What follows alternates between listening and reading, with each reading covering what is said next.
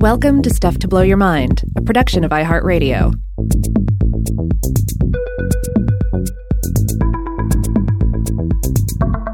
Hey, welcome to Weirdhouse Cinema. This is Rob Lamb. And this is Joe McCormick. And Rob, ever since we started doing Weirdhouse Cinema, I think I knew that one day would be the day we did Halloween 3. I've always known it was coming. It was like destiny. I, I could see over the mountain ranges of time, and I knew this would be waiting for us.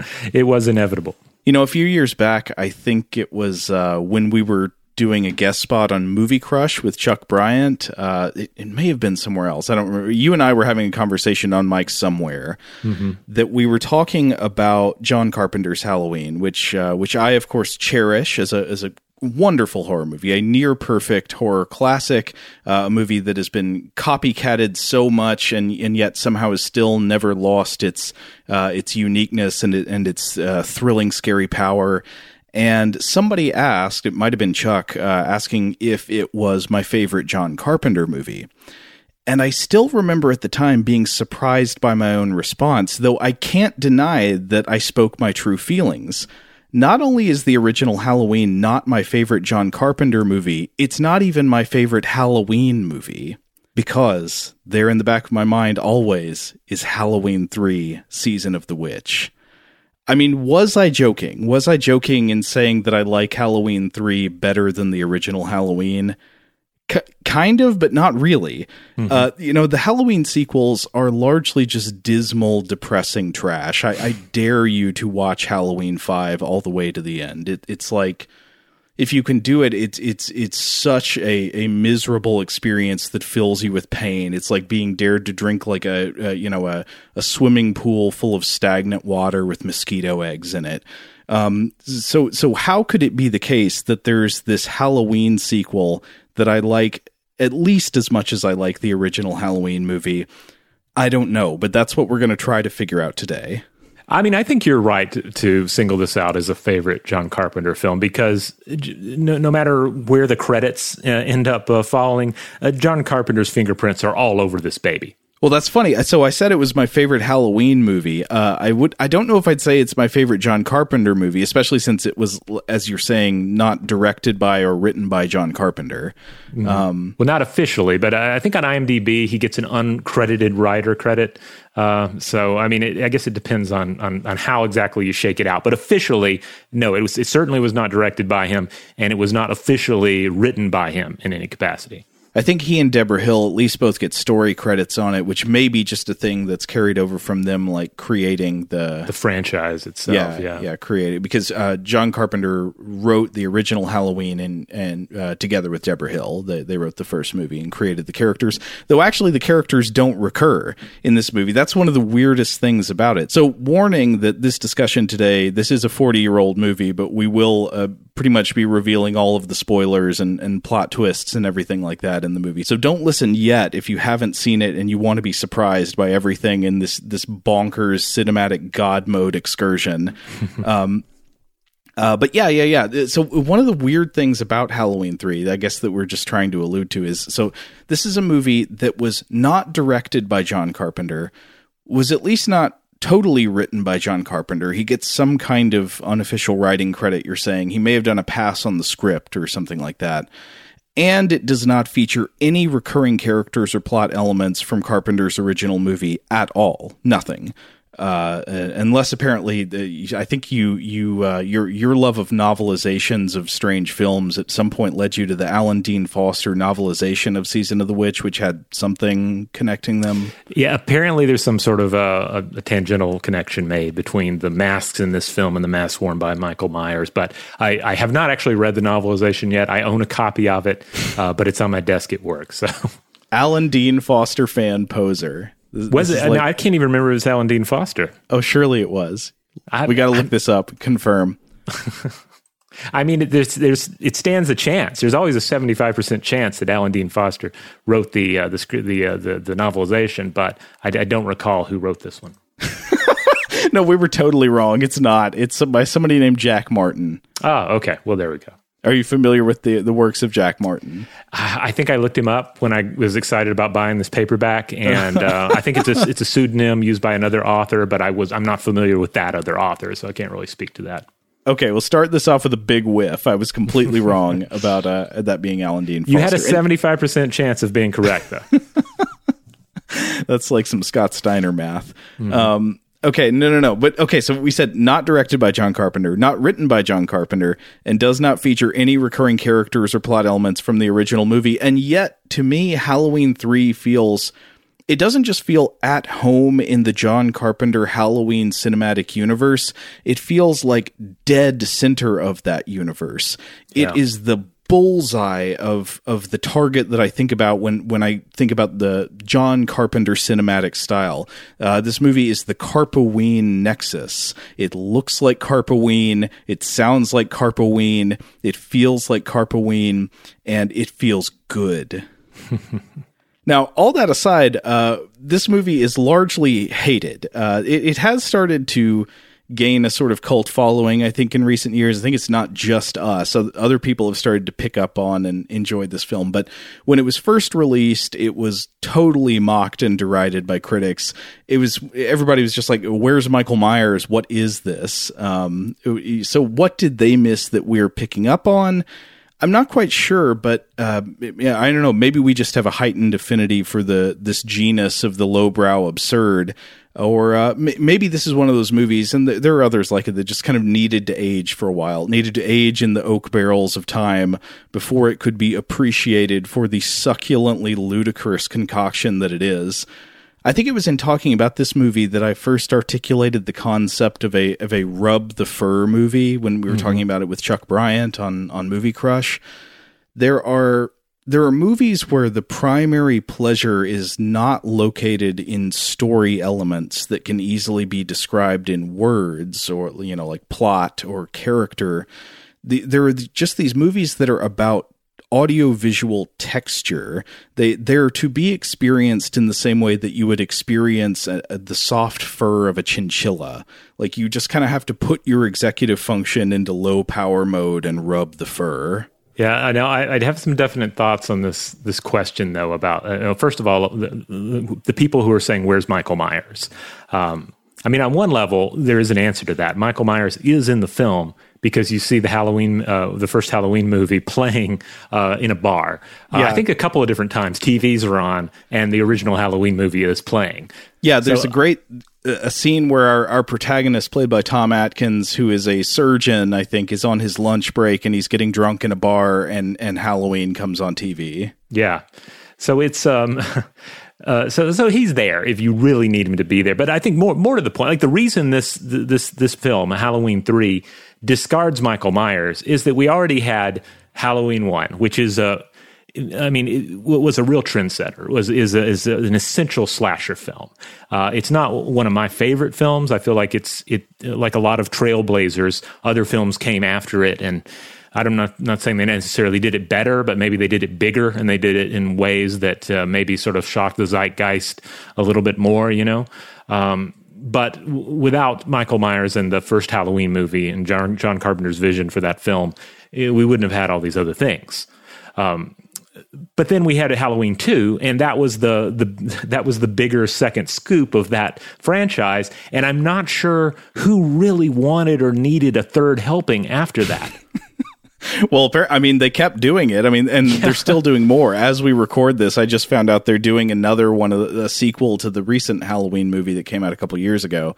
Uh, and and you notice how in the Halloween franchise, like they keep trying to do a movie where it's like, okay, this is definitely the last one. You mm-hmm. could not have another one off after this because we chopped off Michael Myers' head, or because Laurie Strode is now dead, or because I don't know a million different that we set him on fire and we watched him become a pile of ashes. Um, they've done that a million different ways, and every time a couple years roll by and somebody, I guess somebody's bank account is starting to look a little light, and they're like, uh, "We need another one." Yeah, because the, I guess it comes out of the idea like the name itself is going to be enough to get people in theaters. And that was kind of the idea with Halloween 3, right? I mean, it's like, okay, we've got the name. why do we have to do this whole Michael Myers thing again? Let's turn it into an anthology um, um, s- series. Let's just have each Halloween season, we're going to put out a Halloween film, but it doesn't have to be Michael Myers. It can be something entirely different. It can be a weird kind of pagan sci-fi um, adventure, uh, and we'll have some of the the same touches there. We'll have that that that you know the Carpenter fingerprints will be there, uh, but it will be its own thing. Yes, and so that was the idea behind the movie that became Halloween 3 Season of the Witch. I believe it was based on a script that was just called Season of the Witch or at some point in the development yeah. it was, which was already the name of another movie that had come out years before that had different themes. So I, I think I don't know that that that whole thing is kind of weird, but no, no, um, but it's very similar to something we've seen in other franchises, including uh, the Tales from the Crypt franchise, Demon mm-hmm. Knight, which we I think we just reran that episode where that was a pre-existing script and then someone said hey let's make this our first tales from the crypt movie and so they tweaked it a bit and it was good to go. Uh, i think they did that a little bit in like the hellraiser franchise as well. Uh, like oh this script looks good. Let's throw some Cenobites in there and uh, greenlight this sucker Right, right. So they, they were saying, okay, here's just a totally unrelated horror horror script, um, and we're going to say this is the next in the Halloween movie anthology. Yeah, and every year there's going to be a Halloween movie that will have nothing to do with the Halloween movies that came out before, except that maybe it would be I don't know uh, produced by the same people. They might all be produced by John Carpenter and, and associates, and maybe directed by people who were part of John Carpenter's circle. Like Halloween Three was is uh, one wonderfully directed by Tommy Lee Wallace, who was uh, who had worked with John Carpenter on the previous Halloween movies, and would go on to do other things like uh, you know he directed the TV version of It and stuff like mm-hmm. that. But um, but so I, I got I got the feeling that that was kind of the idea that it would become sort of a thing where the Carpenter Club would let somebody do a new Halloween series horror movie every year. Yeah, and I guess I always just assumed, I, I, forget when I watched this for the first time, but I've, I've, loved it for a while. And I always just thought it was one of these cases where the idea was maybe a little ahead of its time. The mainstream, I guess, still wanted Michael Myers.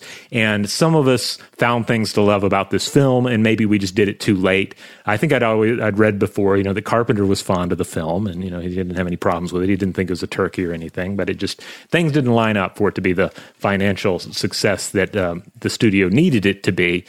Um, but I, I, wasn't really sure all, that much how it was received during the day.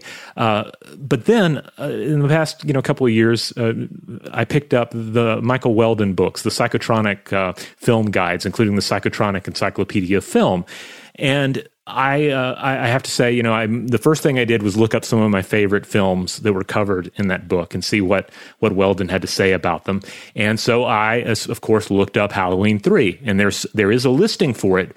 But one of the super interesting things about it is that this book came out in 1983, and Halloween three came out the year before in 1982. So at the time of publication this was the most recent Halloween movie.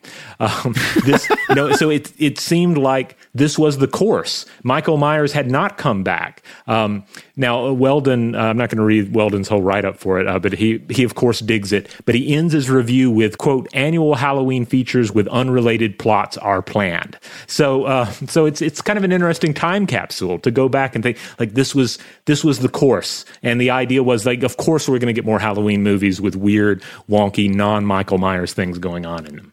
I, I wish that had happened too. I, I think maybe I uh, love the original Halloween more than than you seem to.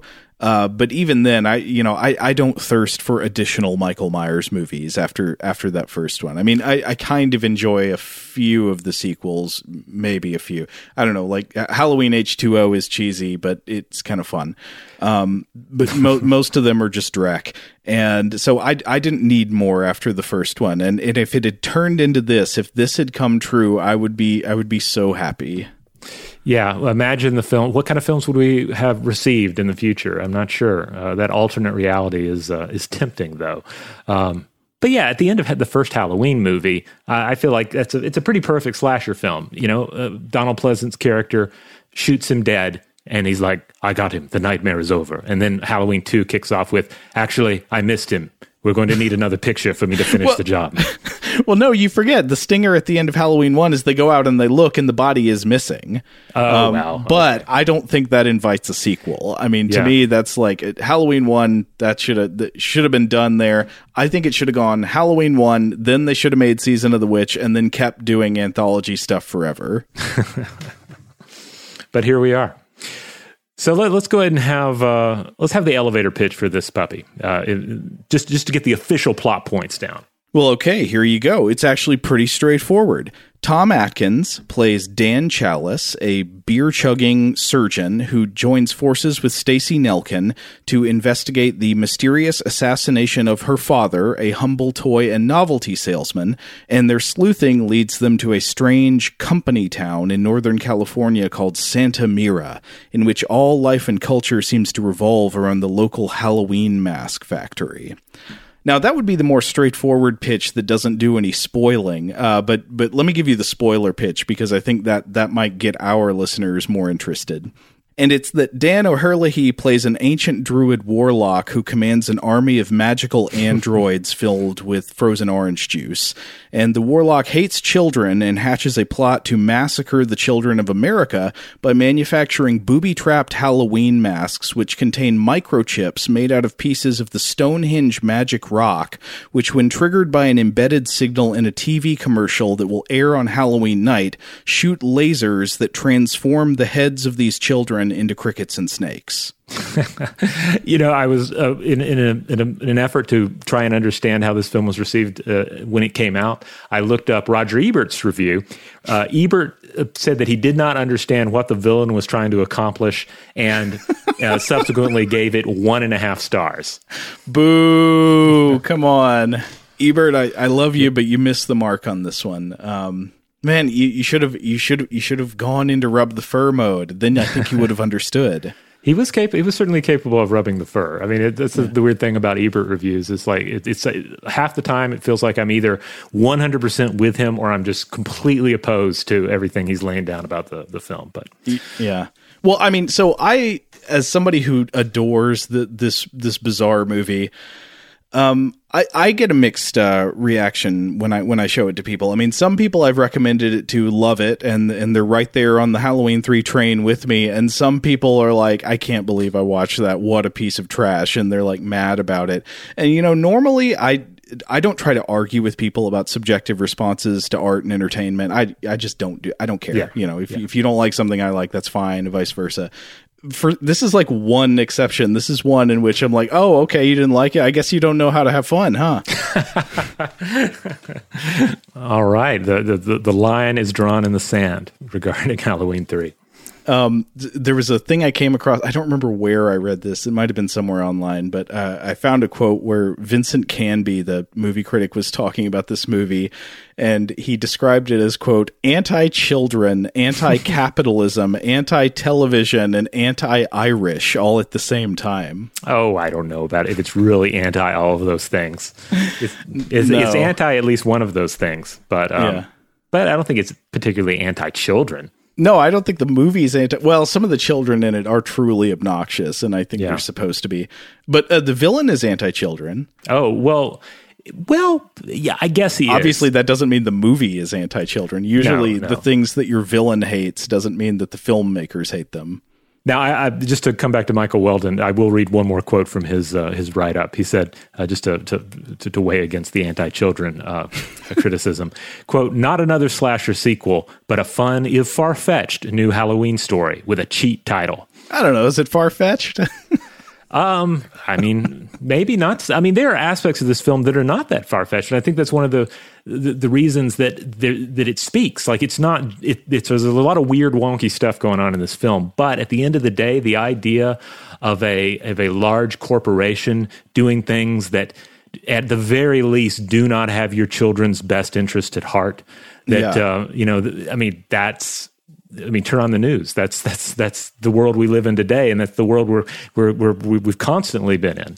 Uh, so I, I, think this film this film does have an intelligent core uh, at the heart of it. To whatever extent that core is able to shine through the other elements of the film, I guess you could have a discussion there.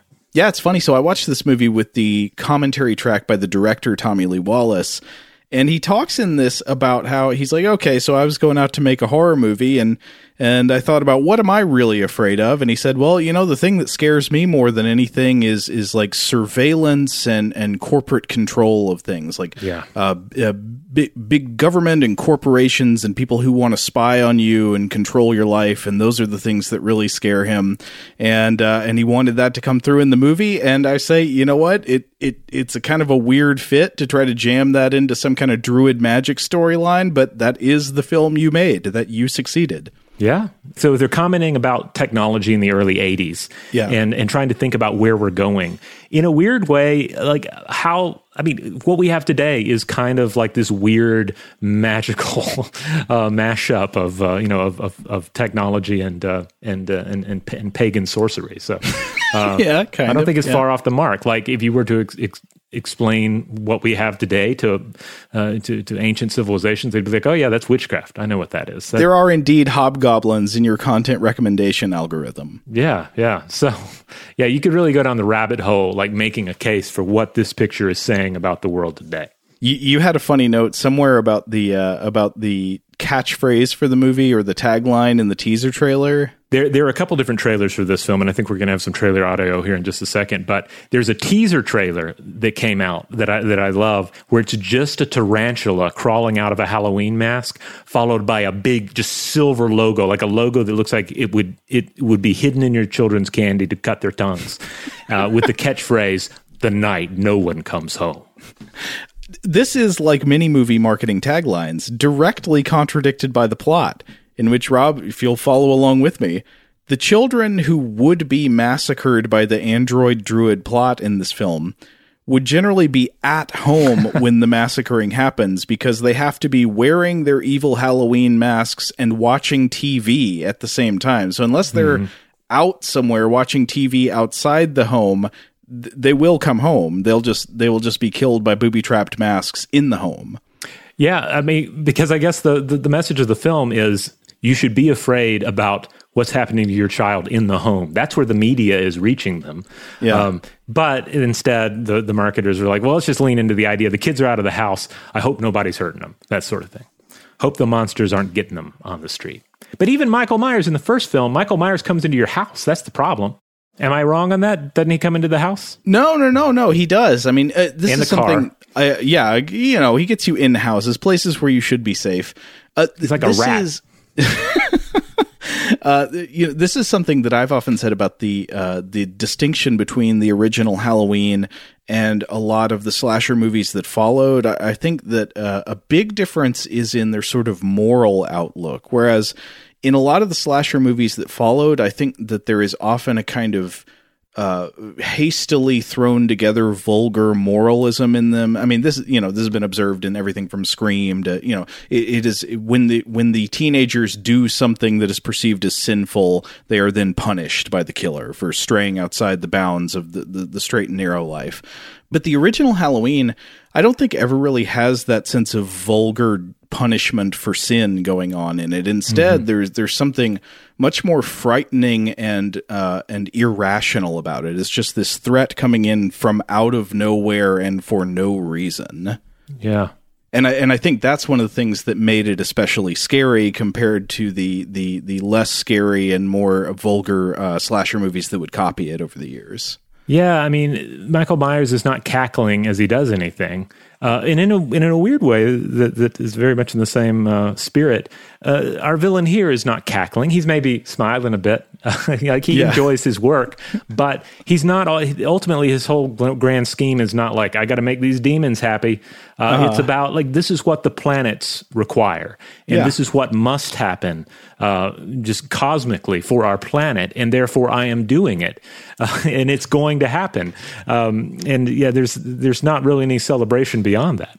Yeah, I mean, what I was thinking about uh, the most recent viewing of this movie, I realized that the villain of this movie is he's sort of a corporate technological put Christ back in Christmas kind of guy, except instead of Christmas, it's like put the demons back in Halloween. Mm-hmm. Like he's Yeah. mad that Halloween has been turned into this uh, this cheap commercialism where kids just go out and have fun when really the hills should be running red with blood. Yes, yes. He's like, time was we just sacrificed all the children on Halloween, and now it's just about plastic masks. We're taking Halloween back. And he's disgusted by how profane our culture has become. Yes.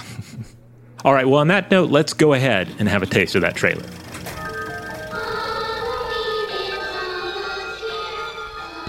You don't really know much about Halloween. Halloween. The barriers will be down between the real and the unreal. And the dead might be looking in. The last great one took place 3,000 years ago when the hills ran red. Halloween, the children. You happen to know anything about this Cochran? All I can tell you, mister, is watch out. Season He's watching you, friend, I guarantee you that. Trick or treat, trick or treat. Hey, Mr. Cochran, just what is the final process? Fellas, I was just kidding. I want a mask. Can I have a mask? Ah, just what I had in mind for you, little buddy. Why, Cochran? Why? Do I need a reason?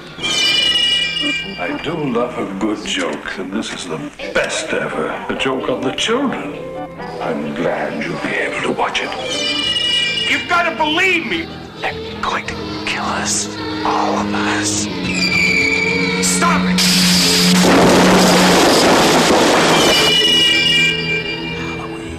The world's going to change tonight, Doctor. Happy Halloween. Stop it!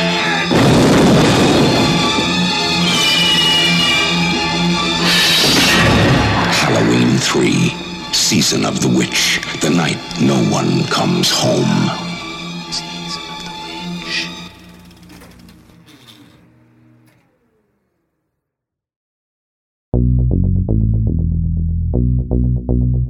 Okay, I guess it's time to talk about some people. Uh, All right. We've already mentioned uh, the director Tommy Lee Wallace, but I guess uh, to to briefly describe a bit more about his career, he's the the writer director of uh, of this movie, and he uh, had previously worked on other John Carpenter joints. Yeah, this was his first directing credit, uh, but it ultimately kickstarted a long list of other films, including Fright Night 2. Uh, I think you already mentioned the original, and in many ways, quite excellent TV adaptation of Stephen King's It. Yeah. Uh, I mean, n- n- maybe not everything on that one uh, was was was absolutely marvelous, but it had some wonderful and frightful elements to it. I mean, if, among many other things, um, Tim Curry's fabulous performance as Pennywise the Clown. I love Tim Curry.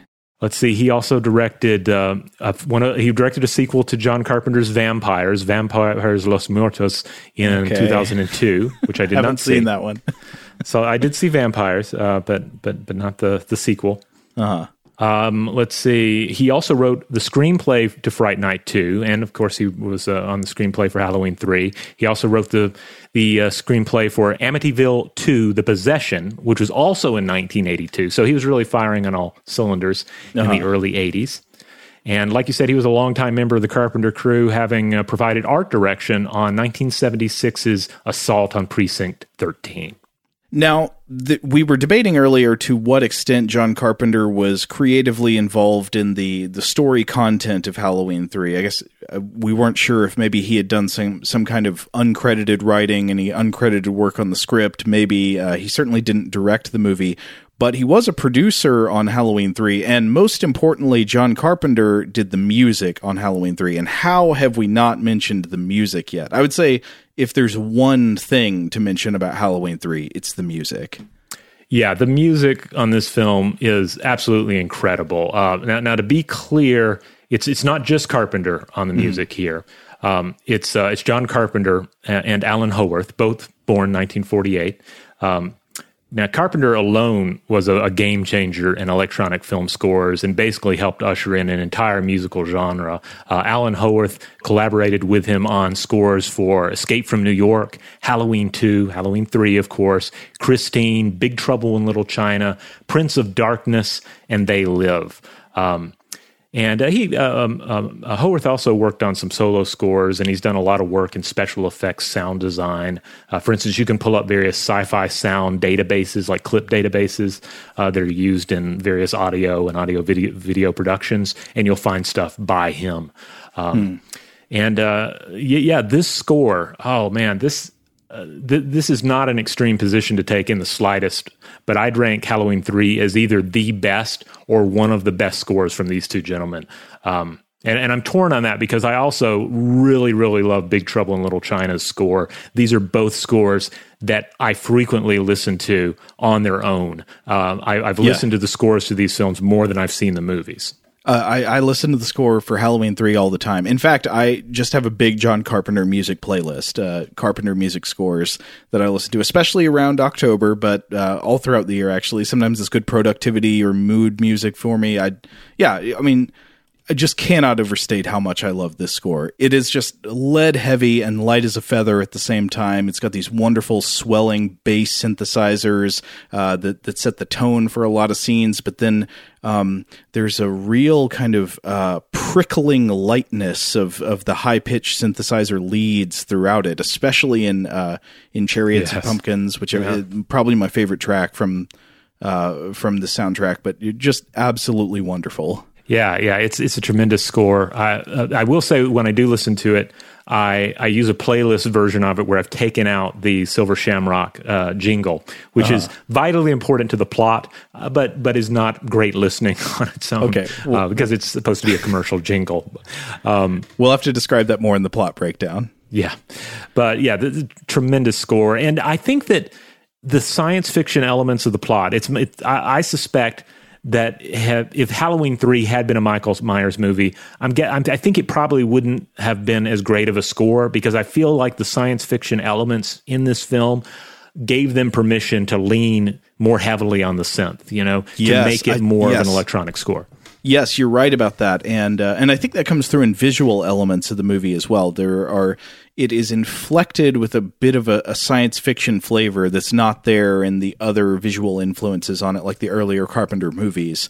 Um, but the, actually, in the Tommy Lee Wallace commentary, I think there's one part where he says that the the log line for the movie was witchcraft in the computer age and you know, I don't know if I would have summed it up that way, but after hearing it, I'm like, yep, that that's exactly what this movie is. Yeah. It's like pixels and potions. Yes.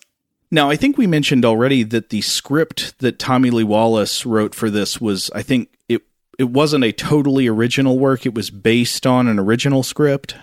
Yeah, uh, Nigel Kneale uh, was an uncredited writer on this. He lived 1922 through 2006.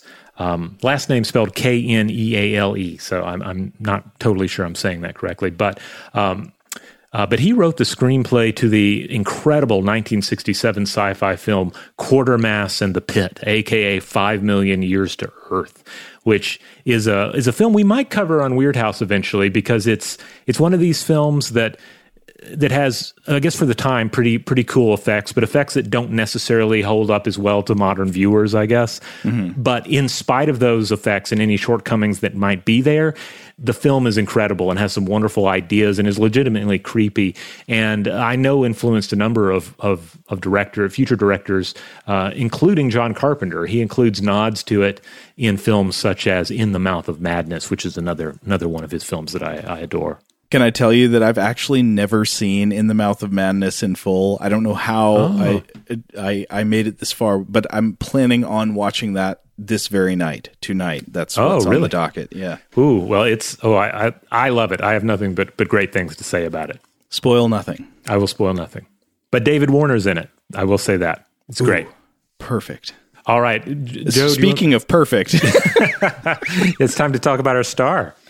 Tom Atkins. Tom Atkins plays the lead of this film. He, uh, Dr. Daniel Challis, who uh, I, I've before I think this was on Movie Crush referred to Tom Atkins as Strawberry Burt Reynolds. Um, he's he's this got this hilarious kind of masculinity um, that is put to wonderful effect in this ludicrous movie. I mean, I don't know who came up with the idea for his character uh, to be the way it is, or if it was sort of a an evolving collaborative thing. But this is a protagonist who's just everything is wrong with him, and he never stops drinking. Yeah, he's a hard drinking, hard living. Um, kind of a character. He's, uh, I think a lot of it makes sense when you realize Tom Atkins, uh, veteran character actor, born 1935, still with us as of this recording. Um, you know he's he's been in, in, a ton of films over the years, uh, some, some very good films, but he he's he's often typecast as a cop. Yeah. And so he kind of plays that cliche, you know, hard living, hard drinking, um, you know, uh, you know, tough guy, yeah, tough guy cop character in this. But he's not a cop; he's a doctor. Yeah. so it's kind of like cop as doctor, Tom Atkins as cop as doctor, um, and it, it makes it a little weird, but it works, you know, because this is the type of role that Atkins excelled at. Yeah, uh, yeah, it's it's. I, it's it's hard to describe how funny this main character is. Not and he doesn't tell jokes. I mean, he's just conceptually hilarious. Like almost every scene when he comes into the frame and starts talking or doing something, I start laughing. so, um, if, you, if you're having trouble picturing Tom Atkins, uh, he's easily recognized by his hearty mustache and uh, his Rousdower esque machismo. Um, he shows up in a couple of key Carpenter films, including 1980's The Fog, and he has a, a role in uh, 1981's Escape from New York. Mm-hmm. Did a lot of TV work, and it appears in some other notable weird movies, including 1980's The Ninth Configuration, which is uh, is, is, quite a fascinating film. 1982's Creepshow, 1986 Night of the Creeps, which yes. is, is great in that. Night of the Creeps, I think that is his real that's like the uh, Tom Atkins movie to see if you want to see him absolutely in his element and and and working to the max. Yeah, uh, he's also in 1988's Maniac Cop. Um, I you know I don't think I've ever actually watched a Maniac Cop uh, from beginning to end, but I suspect Tom Atkins plays a cop in that film, not Probably, the Maniac yeah. Cop, because that's that's our man um, Z'Dar, but um, uh, but I, I assume he plays a cop. Yeah. Uh, one thing I want to make clear, despite the fact that I absolutely stand by his his ambient uh, hilariousness in Halloween 3 and some other movies. I don't mean that Tom Atkins is a bad actor. He absolutely is not. Like I he Tom Atkins is wonderful. He just has a, a, this undeniably comedic aura in Halloween 3 and and it's it's hard to get under it to describe exactly how it works. You just have to see it. Yeah, uh, his character is is quite a mess. Seems to have multiple relationships going on. Um, you know, is is uh, you know has is, is, divorced and also has some very questionable workplace behavior. Oh yeah, that um, um, that, he, he would absolutely not fly. Absolutely inappropriate semi-romantic relationships implied with multiple other characters. Yeah, um, but, but, that's well the character. As, that's Daniel Challis, not yes, Tom Atkins. Yes. Now, one of these women that he has a relationship with, though, is our, our female lead, uh, and that is the character Ellie Grimbridge, played by Stacey Nelkin. This this is also one of the weirdest things about this movie. There is an absolutely baffling and inappropriate romance that goes on b- between our main two characters. Makes uh, comes out of nowhere. Makes absolutely no sense. Yeah, yeah. It, it. I don't. I can't imagine who looked at the you know the the, the dailies and said, "Yeah, this works. Yeah, this works. Great. Let's, let's keep it as is. Real chemistry." uh, Nelkin was born in 1959. She was also in Graham Chapman's Yellowbeard the following year. She was in 1994's Bullets Over Broadway. She was in the 1981 Tony Danza 8 movie, Going Ape. And she did a lot of TV work, including Star Trek The Next Generation and a role on the soap opera Generations. Mm. Um, this is funny. To go back to um, uh, Roger Ebert's review, he wrote, uh, the one saving grace in Halloween 3 is Stacey Nelkin, who plays the heroine. She has one of those rich voices that makes you wish she had more to say and in a better role. But watch her too in the reaction shots. When she's not talking, she's listening. She has a kind of rapt yet humorous attention that I thought was really fetching. Hmm. I, I mean, no offense to Stacey Nelkin, like she, she's she's fun in this, but I, am not sure I quite understand what he's talking about in the the reaction shots. However, one thing I really do want to give Stacey Nelkin immense credit for in this movie is how she handles the final twist in in the movie. Should we spoil it? Oh, go ahead. Oh, yes. Whatever. Okay. So, you know, whole movie, no indication of this whatsoever. I mean, not even the slightest clue that this might be coming. Uh, turns out at the very end, our, our second lead character uh, is a robot. She's just an android and uh, attacks Tom Atkins in a car and tries to kill him. And like she gets her head twisted off and gets torn to pieces and stuff and is still acting and trying, squirting out orange juice and, and trying to kill Tom Atkins. And, uh, and I mean, yeah, yeah thumbs up, thumbs up for this this android killer performance. Now, did you take it to mean that she had been a robot the entire time? Because I Good I thought it question. meant that she had been replaced at some point. Uh, I didn't know either. Okay, so I've seen this movie tons of times and I have never figured that out. Is she an android the entire movie, or does she become an android at some point? I don't know. There's some questions about the programming, no matter which way it falls. Though. Yeah. Uh, I should also point out that Ebert also singled her out as the only good thing about Yellowbeard in a quote a fetching performance. So he was a big fan. Well, you said fetching twice. Well, uh, in two different uh, reviews, yes. Okay. Roger Ebert has been fetched. All right, let's talk again about our, our villain, our fabulous villain, a villain who re- really, when you start talking about uh, about villains in horror films and ones that become franchises in and of themselves, like this is this is one that that would have worked uh, if they'd really wanted to milk this. If this had been a financial success, and they're like, yes, more season of the witch, season of the witch two, please, uh, then you might have had to, to to bring him back one way or another.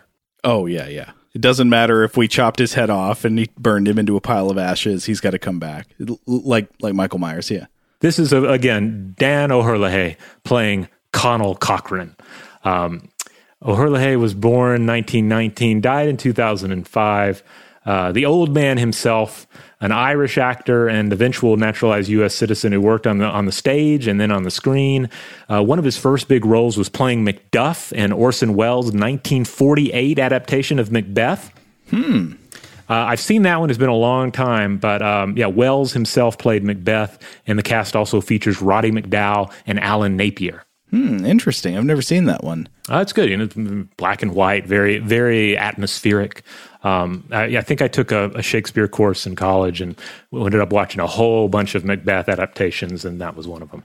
Yeah. So the main thing I know Dan O'Herlihy from is RoboCop, in which he plays the old man, the I don't know, the president or the CEO of OCP, the evil corporation that's trying to buy up Detroit in uh, in RoboCop, and he's the guy in the board meeting where he says Detroit has a cancer, and the cancer is crime. Yeah, yeah. He, I mean, he, especially uh, as an older actor, he really did a great job playing the the kind of suit villain. And in this, he's essentially a corporate suit, but with this warlock twist uh, Yeah. to him. So it's uh, it it stands a little bit apart from these other roles that he was in, but uh, but there's still a bit of the old man there as well. You know, Halloween three kind of shares a little bit of thematic DNA with RoboCop. Yeah, I mean they're emerging from uh, you know the same time period basically, so it makes sense. Um, yeah, both commenting to some degree on some of the same themes. Yeah, like t- technology and corporate control are the villains, though in weird, abstracted sci-fi or, or, or supernatural ways. Yeah. So uh, O'Herlihy did a wide variety of films uh, in his career, touching on so many different genres. You start looking through it, like this man did westerns, sci-fi. He did true swashbucklers back in the day when like swashbucklers were were a dependable thing. He was in war films, and uh, of course, he was in Red Scare movies as well. uh, he was in Invasion USA from 1952, which was actually featured on MST3K, and I, I know I've seen it, but I don't remember much about it. I think if I went back and watched it again, uh, I would have to. Uh, uh, I, I would have to. I would have to. I feel like I want to see it again just to to, to see him in it. Um, Wait, is Invasion USA not also the title of a like Chuck Norris movie where a bunch of communists invade the United States and it had scenes shot at that mall in Atlanta? Could be. I'm not that. I'm not really familiar with that picture. This one is yeah, a 52 film that has, I think, a lot of stock footage in it, like an alarming amount of stock footage. Oh yeah, okay, I was right. The Invasion USA, I guess it was either it either got a remake or there was another movie of the same name, starring Chuck Norris, came out in 1985, directed by Joseph Zito, uh, uh, also starring Richard Lynch and Oh. uh, and Billy Drago, and I'm sure some other. I, I bet Billy Drago plays a communist. Uh, but yeah, it's like a communist Richard- invasion, a land Richard invasion. Lynch plays a patriot, I'm assuming, right? True patriot. no, he plays somebody named Mikhail Rostov. of course he does. Uh, yeah, I've, I've. It's been a long time since I've seen that one. I don't know if I've ever seen the '50s version. Dan O'Herlihy f- play, played a number of different uh, characters in Note. I mean, he was um, he was the lead in a 1954 adaptation of Robinson Crusoe. He played Dr. Caligari in a 1962 adaptation uh, by Roger Kay. He played the good guy alien Grig in 1984's The Last Starfighter. He was on Oh! Twin Peaks. Uh, sorry, I, I remember I watched a taped version of the Last Starfighter a lot when I was a kid, taped off TV, and uh, yeah, that was him, wasn't it? Yeah, yeah. I found a hilarious photo uh, online of him uh, and in in full like monster alien uh, costume, but also standing in front of a bookshelf, uh, holding a pipe in his hand. I could, it's been a long time. That might actually be a still from the movie, and I just don't remember it. But uh, it, it looks pretty hilarious. I, I don't think that's in the movie. I don't think Grig ever comes to Earth that I recall. Is it not? It's been so long. Like if you told me, oh yeah, there's like an hour's worth of footage where Grig sneaks around the home, the kid's hometown, and they like buy fast food and go on an adventure at an arcade. I would be like, okay, that sounds like something you would see at the time. No, But the basic I plot seen is it in forever. uh, the kid, the kid, uh, the main kid in it. He's like good at the arcade video game, and it turns out it's a the arcade cabinet there has been placed by an armada of space fleets that are that are like looking for talent throughout the galaxies for pilots. And he gets kidnapped into space by the guy who plays the Music Man, and uh, then he has to go in space, and and uh, Grig is his co-pilot, and they fly around and and fight something called the Ko-Dan Armada. Ah, I remember having a lot of really cool at the time, anyway, really cool uh, evil aliens in it. Oh yeah, totally. Anyway, he, he has a ton of credits. Uh, we could just go on and on. Uh, he worked a lot. Um, his uh, uh, he, he had, uh, I think, he had a number of children, including uh, a son by the name of Gavin O'Herlihy, who appeared in such films as Willow. So if you if you happen to rewatch Willow anytime uh, soon. This is the guy with the blonde beard, the strawberry beard guy um, that that is um, sort of a, a, a minor second level hero in it. Uh, and yeah, it's that's that's the old man's son. I had no idea. So, I mean, those are the main uh, cast members, but we have, we have a few other just to, to roll through here. Uh, Jonathan Terry, uh, who plays Starker, is in this. Uh, this is a guy that just popped up. Uh, he played a, the Colonel in, in both Return of the Living Dead and its sequel. Uh, there's Al Berry, who plays the character Harry Grimbridge. This is our, our heroine's uh, uh, father. Uh, this is the doomed papa who dies trying to save the world from Halloween masks, pagan gods, and robots. He was also in 1985's Re-Animator and appeared alongside uh, Dan O'Herlihy in 1984's The Last Starfighter. Now, there's almost kind of a cameo performance in this movie by uh, by Nancy Kyes, also known as Nancy Loomis. Uh, You might remember her from the original Halloween, in which she plays Annie Brackett. As she, I think she's billed as Nancy Loomis in that one. She was born 1949. Uh, I love her in Halloween, and I always wished she had been in more movies because. Uh, I don't know. She she's just got a, like a, a, a real fun kind of cool acerbic attitude, and she only did about a half dozen movies or so, and more than half of those are Carpenter movies or Carpenter associated movies. So she was in Halloween, The Fog, Assault on Precinct 13.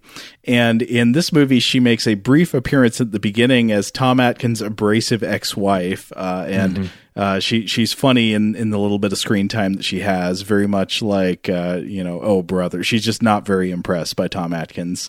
Um, but the actress Nancy Kyes, uh, after she mostly got out of film, I looked up her her post Hollywood career, and among other things, I found out she is a sculpture artist.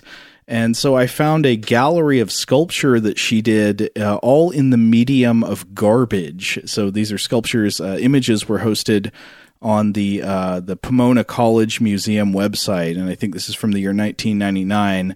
And so you can look up these uh, if, if you do a Google search for them, and I I think they look pretty cool. There's like one that is uh, a bunch of garbage making what looks like some kind of giant leg. It's like a thigh with a calf and a and a big uh, and a big roboty kind of foot, and then this this Beetleborg looking thing. I don't know how really to describe it, but it, it is this uh, I don't know robot type thing with like an insect carapace body, but it's all made out of trash. Yeah, I, I had not seen these before, but these are these are great. I love this genre of sculpture. They're like taking um, like refuse and or garbage or recycled materials and then recreating something artistically out of it. I was actually at a museum this morning, and there was an exhibit uh, where an artist was utilizing things of this nature. Um, in this case. Uh, like oil drums, ammunition canisters, barbed wire, and they were, uh, you know, create. They think they, they created this huge snake in this piece called "Not a Snake," uh, where uh, uh, anyway, you know, similar uh, technique to a certain degree. Uh, so, so I love this kind of work. If I if I had the chance to see uh, this particular artist's uh, work in person, I would jump at the chance. Sydney Pound Snake. All right, uh, Dick Warlock is in this, so we have to mention Oh. him. Dick Warlock. Dick yeah. Warlock is the man. He plays an android assassin, uh, a, a pretty big role for Dick Warlock. Uh, actually, it's a no, one of the more notable uh, android assassins in the picture. There's a really good scene where Tom Atkins punches him in the stomach and then pulls out his robot guts, a Yeah. bunch of wires and stuff, and he spits frozen orange juice all over the place. Yeah, the androids are great in this because they're they're basically indestructible, but also entire. They're way too fragile as well. Yeah. so they're they're hard to kill. They're super strong, but the least little thing can um, can actually uh, um, undo them. All right, another actor of note, uh, Paddi Edwards plays a secretary in this. She lived 1931 through 1999. Did a lot of TV work and also some very notable voice acting uh, roles later in her in her career. She's the voice of the eels, Flotsam and Jetsam, in Walt Disney's The Little Mermaid. And she also uh, plays the Fate Atropos in Disney's Hercules. Uh, interestingly enough, she also played Bull Shannon's mom on Night Court. So she played Richard Moll's mom. Oh, interesting. Uh, taking us back to what was that? Uh, uh, oh God, what was that movie called that he was in as the, the, the destruction of of Jared, Jared-Syn. Sin. Yeah. Yes, yeah. Metalstorm. The Metal destruction of Storm. Jared-Syn. Yes. oh, now we mentioned how Michael Myers is technically in the movie. Well, Jamie Lee Curtis is also technically in the movie. She has a fun cameo uh, as both a curfew announcer in the the creepy company town, but also as a telephone operator. Oh yeah, so just a voice cameo. Yeah, Yeah. In the same way that Michael that. Myers only appears on TV. Oh, you know, uh, another thing worth noting about this film is the cinematographer. It's Dean Cundey. Of course. Now, we don't have to go in great detail on Dean Cundey because we've gushed about Dean Cundey before. I think we probably spent half of the episode we did on Without Warning talking about Dean Cundey. Um, the, the Dean Cundey is a wonderful cinematographer, and I think he is to a great extent responsible. He's partially, or maybe even mostly, the answer to the question of how come even though this movie wasn't directed by John Carpenter, it feels like it feels like the bullseye for that that John Carpenter feeling, and it's because of the Dean Cundey look. Yeah, C- Cundey. Um, yeah, you'll remember us praising him on 1980s Without Warning. But yeah, he worked on such films later on as Jurassic Park, Apollo 13. So he was a big deal. Yeah, no, not just horror and John Carpenter stuff. Like he went on to to do some uh, do do a lot of mainstream Hollywood work, but always, yeah, he's just got great distinctive visual style. I've got some more thoughts about his influence on on how this movie feels in a bit here. I, I, I was kind of surprised to see that Ralph Bakshi uh, has a credit on this. This is the in the quote unquote animation department of this film. Um, Bakshi, of course, is a legendary American animator who gave us Fritz the Cat, Wizards, and 1978's The Lord of the Rings, and oh, and 1983's Fire and Ice as well. But uh, I, I'm not totally sure on this, but apparently one of the cartoons that's playing on the TV in the bar, again, along with like a trailer for Halloween uh, one or something. Um, uh, that apparently is one of his cartoons playing, and so maybe that's all he did on this film. That's uh, I can't imagine where else his fingerprints would be. Yeah, I remember. What is it? It's like there's a plant dancing around and making boink boink sound effects. Yeah, Okay, there you go.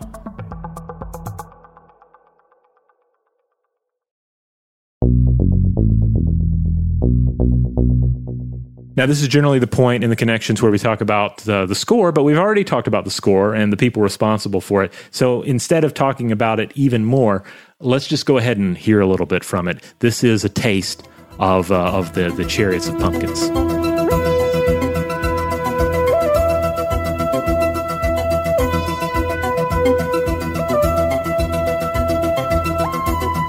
that a take on Chariots of Fire? Chariots I, be- I believe it is, yes. Okay. Not oh, that it man. particularly sounds like it, but I guess that was the um, that was the inspiration. They were inspired by Vangelis. Uh, yeah. Uh, well, I, I think they have uh, surpassed their their inspiration. Vangelis is great. He just put out a new album of space music, by the way. I, I've Oh. been listening to it. It's super great. Not knocking on Vangelis. I'm just saying, like, I for me, Halloween three cannot be beat. Yeah, I don't think Vangelis ever did a horror uh, score though. That's the, the the real kicker. So I guess we, yeah, we should do a, a sort of full plot breakdown. I think we'll we'll probably do a little more uh, tightly zoomed in toward the beginning of the movie uh, than than toward the end. But I wanted to to describe the very opening because it cements so much of the feel of the movie. So the very first thing you get is pixels. Uh, the, the first concept suggested by this movie is weirdly computers, which is again not what you would expect given uh, Halloween or the themes of the season or or witchcraft or whatever. But the opening credits are sort of filled with pixelated lines of orange on a black void. And it is uh, sub- it's sort of suggestive of the opening of the first movie, which, if you remember, uh, it's it's just this sort of zooming shot of a jack o' lantern, but then you eventually zoom in so far you're like, what are these orange colors I'm looking at?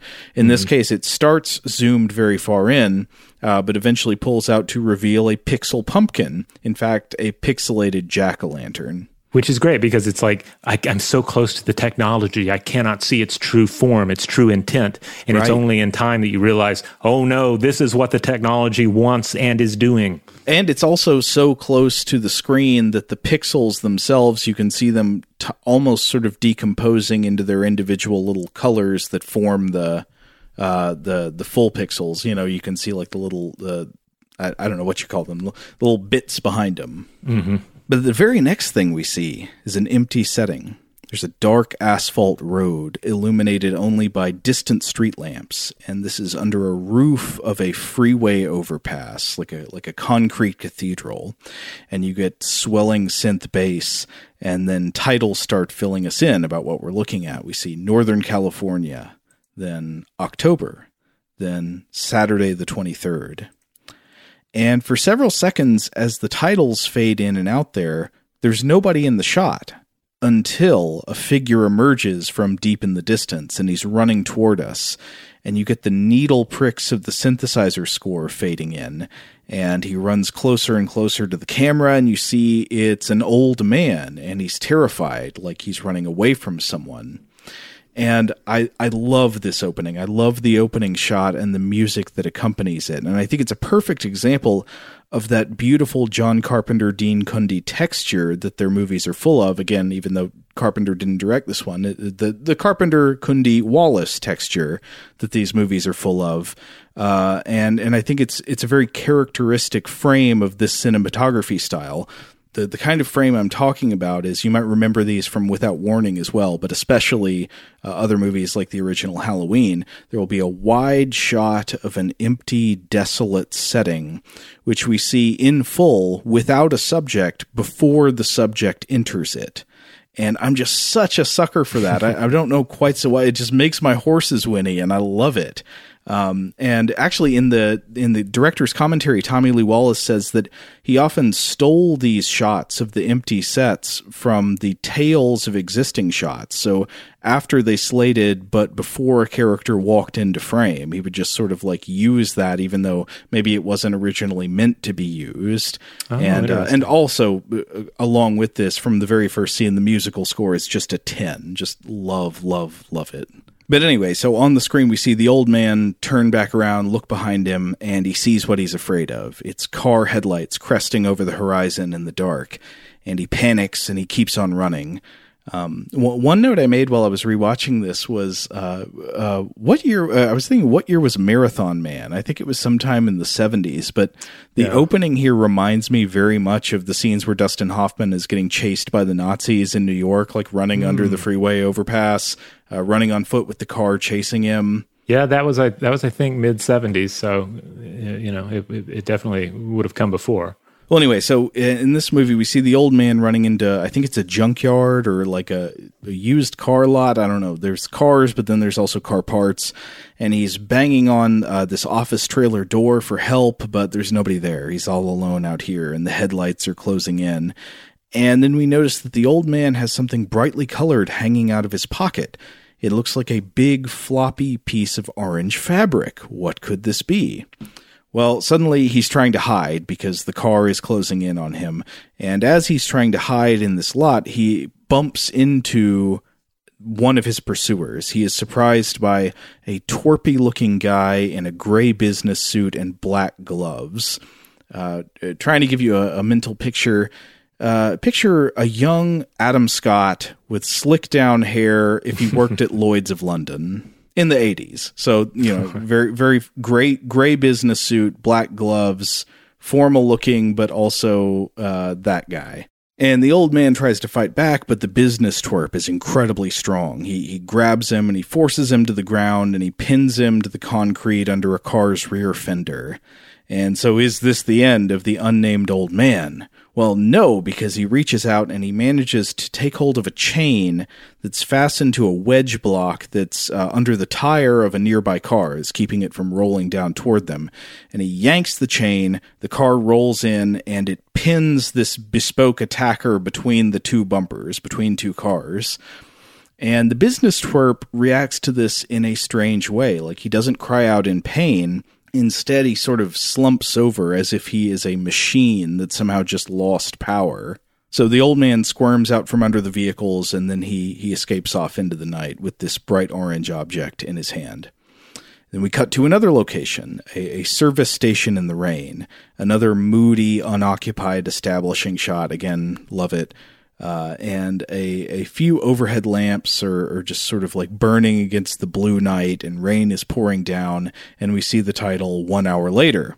And here's where things for so like everything up to this point has been has been like oh wow moody interesting. I love the music love the, the the photography what's going on. This is the first part where I notice things start getting funny. So the attendant at the service service station is watching a TV and it's a British news feature about how part of Stonehenge mysteriously vanished nine months ago. uh, so first of all, like, isn't this Northern California? Did they get like the BBC News broadcasts in 1982?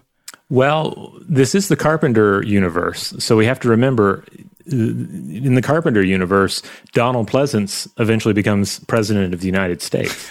so uh, very Anglophilic, yeah. Yeah, so uh, I don't know. It works for me, I guess. So okay, they re- so in this world they rebroadcast BBC News in Northern California. Yes. Okay. Um, and yeah, at one point the announcer is like, "It weighs more than five tons, making its disappearance a mystery indeed." and then on the TV, after the, that broadcast, we get our very first Silver Shamrock commercial, uh, we will be subjected to this many, many more times throughout the movie. Mm-hmm. And it is so intensely annoying that it goes full circle and becomes a gorgeous work of art that induces full body bliss. Uh, I feel like we should describe it in, in detail. Like, Rob, what, what would you say to describe the Silver Shamrock commercial? I would say, yeah. First of all, the music is intensely and intentionally annoying. It is, uh, it is jingle mania. It is supposed to annoy you, and and, and it's calibrated to a child's uh, wants and needs. Right. Uh, but then we also have voiceover narration in it that is also ingenious because it is creepy man voice trying to sound like kid appropriate cartoon voice, you know, like a, like yes. a children's commercial, but it's clearly a creepy guy voice doing it, uh, which gives it this unsettling flair. Yeah, so it's to the tune of London Bridge is falling down, uh, presumably mm-hmm. because that's public domain. Uh, but the lyrics are uh, they, they, keep counting down the days to Halloween. So like whatever day in this in the plot you're watching it, it'll be saying eight more days to Halloween, Halloween, Halloween, and does the whole tune, and then it ends with Silver Shamrock. And so, so while you're hearing this annoying uh, tune repeat over and over again, you watch this green clover logo zoom at the screen, and then there's this demented child head tilting back and forth. I think the child in that commercial might be Tommy Lee Wallace's son. Um, and uh, and then you see the three Halloween masks, and these are the three iconic Silver Shamrock Halloween masks. You get the skeleton, the jack o' lantern, and the witch. And mm-hmm. then a voice comes on. I believe also the voice is the voice of the director, Tommy Lee Wallace. And he says, Yes, kids, you too can own one of the big Halloween three. Three horrific masks to choose from. They're fun, they're frightening, and they glow in the dark. And then, Rob, I, wonder if you noticed this. So, right after the commercial plays, the in the scene, the TV loses power and it goes dark. So, this is just as like thunder is rolling ahead. I guess the idea is, you know, lightning strikes and the power goes out. But right before that, the last thing we see on the TV, it looks to me for a few seconds like the exact same Silver Shamrock commercial is starting over from the top. Uh, so I, I don't know if they're they're looping commercial. They're like paying to play them back to back, but that would be ingenious if that had happened in the movie. You know, one of the great things, I didn't really think about this, but the Silver Shamrock um, t- tune here is set to London Bridges Falling Down. And they're, this is, of course, a very old tune, a very old uh, nursery rhyme uh, kind of uh, jingle. Uh, and there are various theories regarding its origin, and at least Yeah. one of them involves child sacrifice. Uh, so it's kind of a perfect, uh, per- perfect uh, inclusion in this film. Oh, I wonder if that's intentional. I bet it is. I I I bet it is. The thing that feels just silly and uh, you know and totally the domain of the the child's carefree world is rooted in blood. We'll have to look that up after this. Uh, okay, so anyway, the power goes out. Uh, gas station attendant, he starts looking around. He thinks he hears something and he peers out into the storm and it's wonderful atmosphere. You got a, a tower of Pennzoil cans inside, but then outside is just rain and dark and distance. And then the the gas station worker is surprised by the old man from before who is running from the suits and he's frantic he says they're coming they're coming and in his hand he's still clutching that orange thing you saw earlier and oh we realize it is the jack-o'-lantern mask from the TV commercial so already the gears are grinding in your head uh, and then they hit you with something else immediately a new scene here comes Tom Atkins. He's also coming in out of the rain, but he's coming into a domestic foyer wearing a, a khaki jacket tucked up over his head and a red shirt, and he is showing up at his ex wife's house to surprise the kids. Uh, so again, Tom Atkins' character in this is played. Uh, his character is named Dan Challis, and his ex-wife, as we mentioned, is is played by Nancy Kyes or Nancy Loomis, who played Annie in the original Halloween and she's immediately very unimpressed by his appearance. Uh, She's like, "Oh, brother, here's this idiot." But he shows up with presents for the kids. They've got two kids there at, at her house, and he has brought them Halloween masks. Uh, one of the things uh, that I love about this is when when we when we see Atkins' character, Dr. Challis, visiting his kids.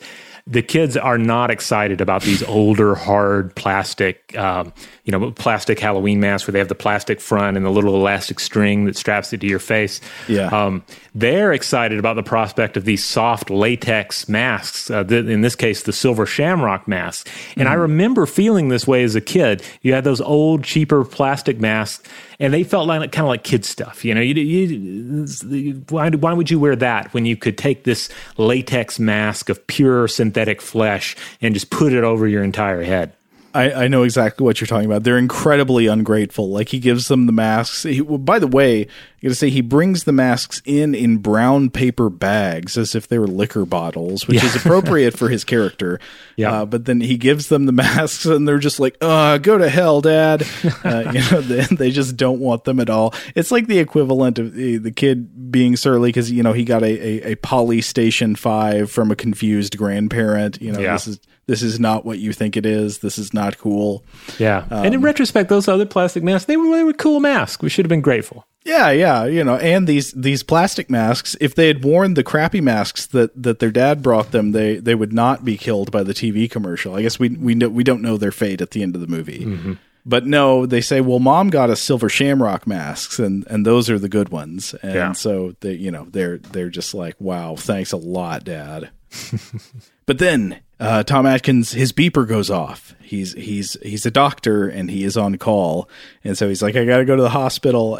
and uh, and his ex wife says, drinking and doctoring, great combination. And She is she is correct in pointing that out. Uh, but uh, but that won't stop him because I think in almost every scene, Tom Atkins is either drinking or has been implied to be drinking before the scene. Oh, but uh, but right before he leaves the house, they're like, "Hey, you know, are, are the viewers not annoyed enough yet? Maybe we should hit them with another Silver Shamrock commercial." So we watch another one. Well, the kids watch it with their their faces approximately five inches from the TV screen, wearing their Silver Shamrock masks. They are just gunning for Halloween. Uh, and, and so I, I don't know if you noticed this too. Maybe there was something I missed about it, but it seems that in the universe of Halloween 3, TV commercials are somehow publicly scheduled like TV shows so that kids are able to deliberately tune in for Silver Shamrock commercials, which they watch repeatedly and on purpose, even though they already have the masks.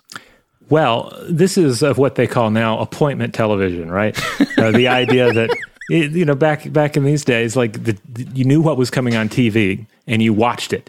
Uh, uh-huh. you, you, just watch TV in general. Uh, so I don't know. This felt this felt appropriate. Okay, well, anyway, so uh, so Tom Atkins, we find out that the call on his beeper is about the old man who was being chased earlier. The the uh, gas station attendant who found him has brought him in to the hospital, and at the hospital, you see the old man. He's on a gurney, and he starts freaking out because he sees a Silver Shamrock commercial play on a hospital room TV. So I think this is the third time we're seeing it, mm-hmm. and he starts saying, "They're going to kill us, all of us." Uh, and so, what to do? What to do about him saying that? Well, obviously, uh, Tom Atkins says 100 milligrams Thorazine, so they heavily sedate him. Uh, and then, while he's lying there, heavily sedated in a hospital room, uh-oh, uh, the suits have arrived. the The guys in the gray business suits show up with their with their black gloves, and one of them is here at the hospital to finish the job. Uh, and uh, but but by the way, before that happens, I just want to point out how funny it is that when they show the old man like drugged up in his hospital bed under hospital sheets in his hospital room, he's still clutching the silver shamrock pumpkin mask, uh, just there in his in his room. Well, that's his proof. Uh, uh there's also a funny bit here where Tom Atkins, uh, I think because he's drunk, he goes back to his office to sleep on the couch. Mm-hmm. Where he may just be living. Yes, yes. And he he briefly opens the uh, refrigerator in his office, and I was trying to look in there and see what it was. It looks like he's got a bunch of cokes, and he's got milk, and then huge cans of tomato juice, and then champagne glasses on top of the fridge, and I think maybe a bunch of pieces of chicken. Yeah, yeah. Well, I mean, the champagne and tomato juice, like that, that was his signature cocktail, right? The Dr. Challis special. Um, oh man, I'm trying to imagine that. that doesn't sound good. It's like a yeah. It's is it's it's a it's a twist on the mimosa and the uh, and the Bloody Mary. Maybe it's, it's an actual bl- thing. I don't know. it's called a Bloody Tom. Yeah, Bloody Chalice. Now uh, I, I, have to say our. Uh, our witness here, Harry Grimbridge, clutching the mask. Yeah, the androids do get to him, and they just they murder the hell out of him. And Awful. Yeah. This film has some some ultimately some great kills in it because the androids seem to be like the, it's almost like there's a, a, neural network at play trying to figure out how to murder humans mm-hmm. um, because they they do so in ways that that totally work but are slightly illogical. So they don't just necessarily like stab somebody or choke them. It's stuff like pinching their eyeballs and crunching their skull or or twisting their head off um, you know things that, that just seem uncanny uh, in, in a very very effective manner yeah, so so the uh, the android here kills the the old man with like an eye gouging pinch kind of thing. Yeah, uh, and then and then immediately uh, gets rid of the evidence by uh, dousing himself in gasoline in his car. Yeah, and and self immolating, which ultimately ends up becoming a great plot point because they're they're analyzing the remnants of the the burn and they're like oh well the body we didn't get the body. There's just car right. parts in here. What happened to the body? Somebody messed up. Uh, when in reality it's because well that was an android and you you just don't recognize it. Uh, but before he does that he start uh, some people start screaming and this rouses Tom Atkins from his his nap on the couch um, and so he gives chase, and then I'm wondering, well, does this hospital not have security? Why is it up to the resident physician to chase down murderers? um, but anyway, he chases the android outside, uh, which again we don't know is an android at this point, but uh, you know, If you've seen the movie enough times, it's hard not to refer to them that way. He chases the guy in the gray suit outside, but the guy, yeah, he burns himself up uh, and his car explodes. I remember Tommy Lee Wallace in the director's commentary saying, uh, "When in doubt, blow it up, blow it up big." Well, Uh, we don't know what's power. We don't know what's powering that android. That, that's true. Yeah, Yeah. yeah. I don't think any of the other ones blow up, but uh, you know, still fair enough. He's got a he's got an onboard uh, nuclear nuclear fission reactor or something. Um, any anyway, next thing we see Tom Atkins is on the phone with his wife, his ex-wife, sorry, and um, he is uh, he's like, "Yeah, I won't be able to pick the kids up," and she starts yelling at him. You can hear through the phone, and he's like, "Will you just relax for a minute? Two men died here tonight," but he gets no respect. And uh, and so Tom Atkins picks up the silver shamrock pumpkin mask left behind by the dead guy, and he's looking at it and he's like, "What's up with this?" And there's good ominous music, and and then you get that one of those, uh, you know, dental plan. Lisa needs braces, but it's they're going to kill us. It's the old man saying that over and over in his head. Uh, then we get another uh, update on the day, so it cuts to Sunday the twenty fourth. And here we meet Stacey Nelkin for the first time. She shows up at the hospital, and it's revealed that the dead man, Harry Grimbridge, is her father. Her character's name is Ellie Grimbridge. Uh, she she comes in to speak to the police, and she says, "Yes, that's my father. What happened?" And, and, then the sheriff is. Uh, I wanted to know what have I seen this sheriff in before? I'm not sure, but he seemed familiar. But he's just kind of gruff, and he goes. Uh, she says, What happened to him? And he's like, Ah, some crazy man killed himself in the parking lot right after. Drugs, probably. Case closed. Yeah, drugs probably. Uh, and so she's upset, and uh, and Tom Atkins sees her, and you think he's going to go ask her what this is about, but instead he just walks away. And then uh, you get another thing uh, on Wednesday, the 27th. You see Tom Atkins goes to visit a friend of his who works in one of the labs. I don't know if this is at the hospital or somewhere else, but uh, Tom goes to visit his friend to say, Hey, what was up with this assassin? And uh, she says, Well, we don't know yet. He's just a pile of ashes. Sheriff says he was on drugs. and Tom says, uh, He goes, That doesn't make sense. I've seen people on drugs. This man was in complete control. He looked like a businessman. so I guess the logic is he looked like a business. Did you see his suit? He couldn't have been on drugs. That was no hippie. Yeah. um, and she says, uh, she says he had to be one strong businessman. You don't just pull someone's skull apart with a, without a little lower arm strength. Know what I mean? And I wonder if this is subtle commentary too. The idea if you're dressed like a businessman in this in this at this time in this Get away with world, anything. you can yeah you can walk into a hospital and just murder somebody, and people will just be like, ah, I don't know, There's nothing you can do. Yeah, well, I mean, I think that would sort of fit in with what Tommy Lee Wallace was saying about his attitude when he was making the movie. So I guess that checks out. Um, uh, but uh, yeah, but anyway, so Tom Atkins is like, "Hey, do me a favor, check this out yourself." I, I was having a hard time thinking exactly what he's asking for. I think he's asking her to do lab work on the burned remains of the killer to find out what kind of drugs he may have been on. Do, do you think that's what it's supposed to be?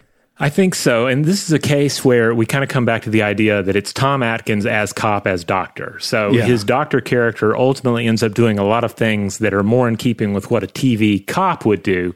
Yeah. Um, and you ultimately just kind of roll with it because these are Yeah. things the protagonist does. So you just follow along. Yeah, it doesn't make a lot of sense. Also, that he and his, his friend at the lab kiss as he's departing. So yet again, Yeah. Tom appears to have multiple inappropriate semi-romantic relationships with numerous coworkers and, and other characters. And we, we don't seem, we're not asked to have thoughts about this one way or another. Yeah. it's just, they're just presented It kind of as happens. Huh, okay. Uh, and then, okay, so we get a new update on the date. So it's Friday the 29th. And then we see Tom Atkins at a bar. And I love this bar because it has this complex mural on the on the wall behind him. It looks like the it's like the Hieronymus Bosch bar. Uh, I, you, you never get a really close look at it, so I'm not sure what all is in the mural, but it's very busy, busy decorations. Yeah, it's a very gloomy looking bar. This is not. It's it's more in keeping with uh, the bar on The Simpsons than it is with Yeah, uh, with like a nice, comfy bar where you know where everybody knows your name.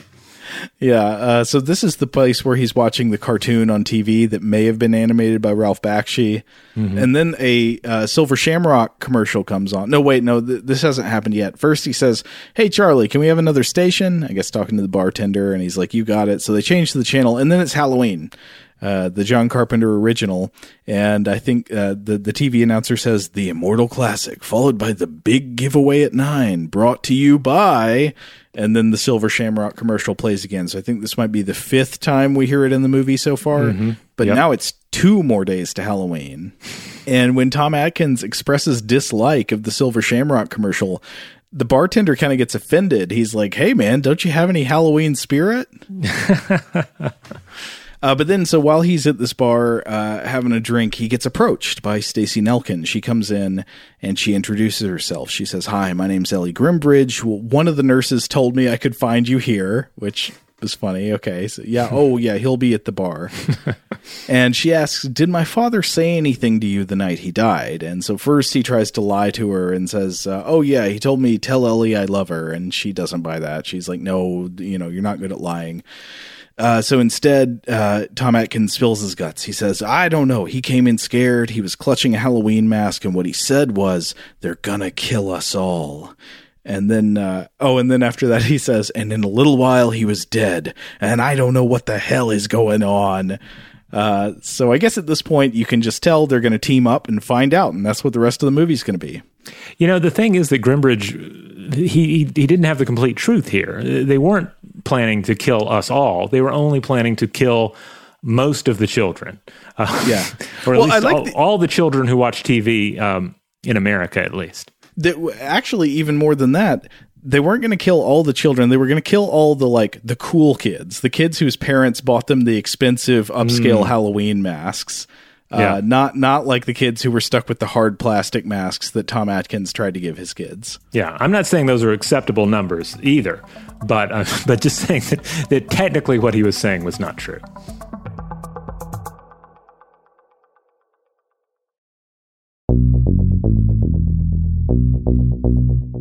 Uh, so the next thing they do, they go to Harry Grimbridge's closed novelty store and they, they do some detective work, or I guess Stacey Nelkin has done the detective work. Tom Atkins doesn't actually do a lot of figuring things out in this movie.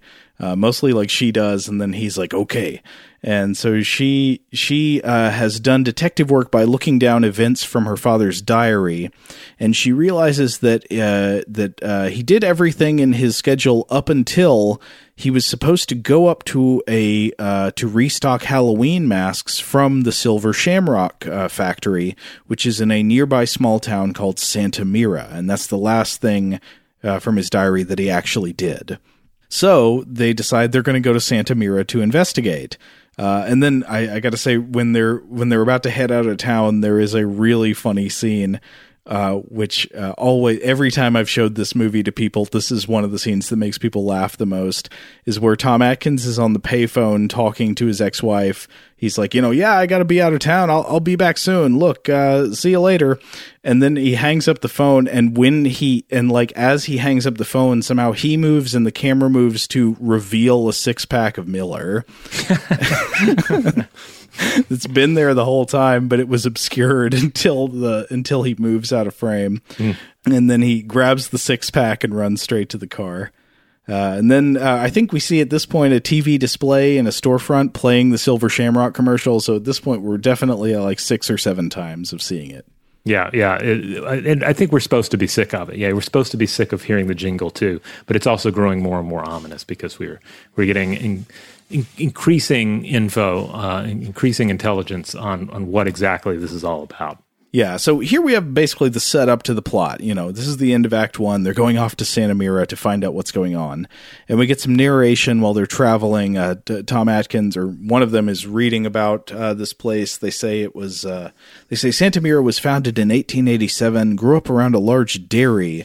Around World War II, a wealthy Irishman, Conal Cochran, converted it into a toy factory, Silver Shamrock Novelties, now given over to the manufacture and sale of Halloween masks. Proud community, predominantly Irish. I don't know where they're reading that, as if that's in like the Road Atlas or whatever.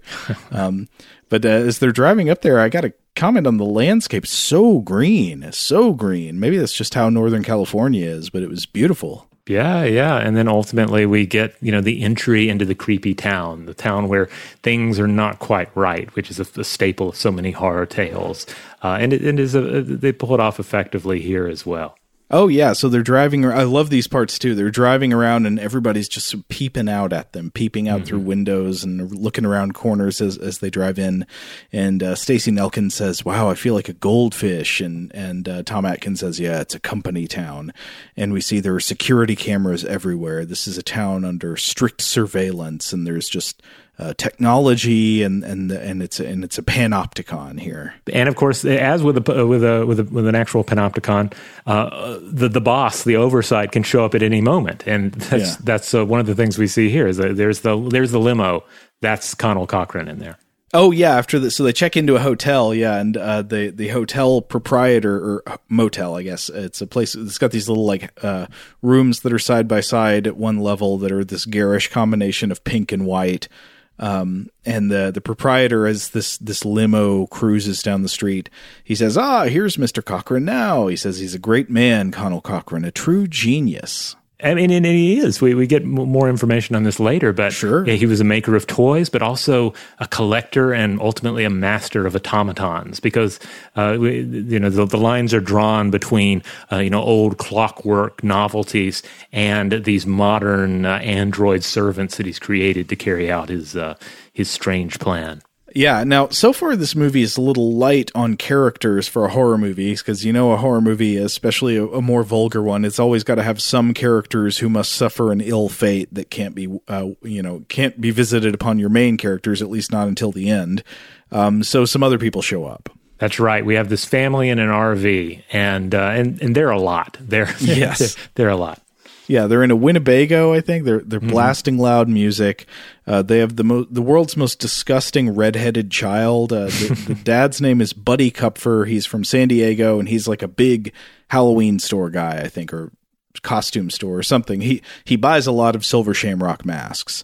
Yeah. And uh, and then they reveal their child, Buddy Jr. And as Buddy Jr. is like riding off on his bicycle, he gives his mom the finger. So very uh, very ill-behaved child. And I think I recall from the Tommy Lee Wallace commentary track him saying that the kid who plays the obnoxious child grew up to become like a priest or a rabbi or something. Huh, fun. So yeah, they're in town. Apparently, people come to the company town to to buy wholesale masks and other products so that they can sell them at their like their mom and pop shop uh, or in you know, or, or a chain they happen to run. Uh, that seems to be the situation here. Yeah, but it's already like two days till Halloween. It seems a little late for them to be like scoping out sources for Halloween masks. Yeah, you'd think. I mean, it it seems to be the case at least now. Like they stop, they start clearing out the Halloween stuff that close to the date. It's time to start selling all that Christmas stuff. Yeah. Uh, uh oh, but another buyer uh, arrives at the motel. This is like an angry lady who's the character is named Marge Gutman, and she's played by Garn Stevens, who at some point uh, Tom Atkins was her husband. Uh, so uh, in real life. Uh, but anyway, on the detective front, uh, you get uh, Tom Atkins. He reveals that oh, Harry Grimbridge was here. He stayed at the motel right before he disappeared. So, uh, so he goes and he tells Stacey Nelkin that, and she's like, "Oh, okay, let's go right to the factory and learn more." And Tom goes, "Whoa, slow down! I need a drink first. Uh, and then here also we get uh, some of the the development of the absolutely the just the baffling and tonally inappropriate love story uh, that that makes no sense makes no sense, and then she's a robot.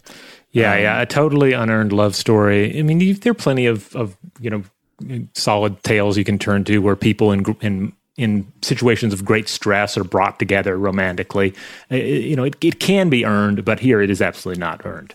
It's just, it's just uh, as, as if uh, someone said, and then we have a love story here, right? To, to sell some more tickets, and they're like, okay, we'll we'll make it happen then. Yeah. Anyway, so so there's like a very WTF kiss, and then and then we cut to like more about the town. So we see the the curfew going into effect and uh, and so we we learn that Santa Mira has a curfew curfew beginning in the evenings, which is announced over these mounted loudspeakers town wide. I think this must be the part that was. Um, oh, what's Jamie Lee Curtis doing the mm-hmm. the announcer voice? Jamie Lee Curfew, if you will. Right. Uh, and then we get lots of great empty shots of the town. Again, it's that it's that wonderful Dean Cundey magic, you know, just the uh, the the empty settings uh, that that he knows how to pick out and frame so well. And then a great scene between Tom Atkins and the town drunk. So Tom Atkins is out breaking curfew for some reason. I guess he was going to a liquor store because he has somehow acquired liquor at the beginning of this scene. Yeah, this is a good. This is a great sequence though because this is another staple. You come to the weird town where something's not up. What do you do? Well, you get some. You, you find the town drunk and you get him some uh, liquor, and then he'll spill the beans. He'll tell you about all the dark, horrible secrets going on here. Uh, but this was like incidental. Like Tom Atkins clearly he bought the liquor for himself, and then when he meets the town drunk, he's like, "Yeah, okay, you can have some." That's right. Yeah. In other tales, it's very intentional. Like, here's the guy. I need to milk Yeah. this source to find out what's going on. Here's just a happy accident. Uh, but the the guy tells him he he informs Tom Atkins. He's like, "Okay, here's the deal. Conal Cochran." Uh, he brought all of his factory workers in from the outside. He won't hire any locals like me, so I, I hate him. And he's he's heard strange rumors about uh, uh, uh, un, unsavory doings at the factory, and he says he's going to make a bunch of Molotov cocktails and burn the place down. Yeah. Bad move because, of course, uh, the ears of the corporation are everywhere. Uh, so the the androids come from him and they rip his head off. Dick Warlock appears and literally pulls the town drunk's head off, just pulls Yep. it off with his hands. And now, somewhere around here, we find out that uh, Tom Atkins he calls his friend back at the lab, and he's like, "Hey, uh, what's the deal with that? Uh, with the, with the remains?" And she's like, "Ah, somebody got this all screwed up. We were running tests on parts of the car, nothing here but metal and plastic." Ooh. Yeah. Uh, now, what was the next? I think after this, it just goes to, to Marge Gutman, one of the uh, one of the toy store or Halloween store owners, uh, who starts messing around ill-advisedly with her silver shamrock mask. Yeah, the badge comes off and it ends up being triggered. Uh, yeah, she messes with the silver shamrock tech and then it gets shocked directly in the teeth with horrifying results. Like it like blasts her face open and then these big crickets start wandering out of her mouth.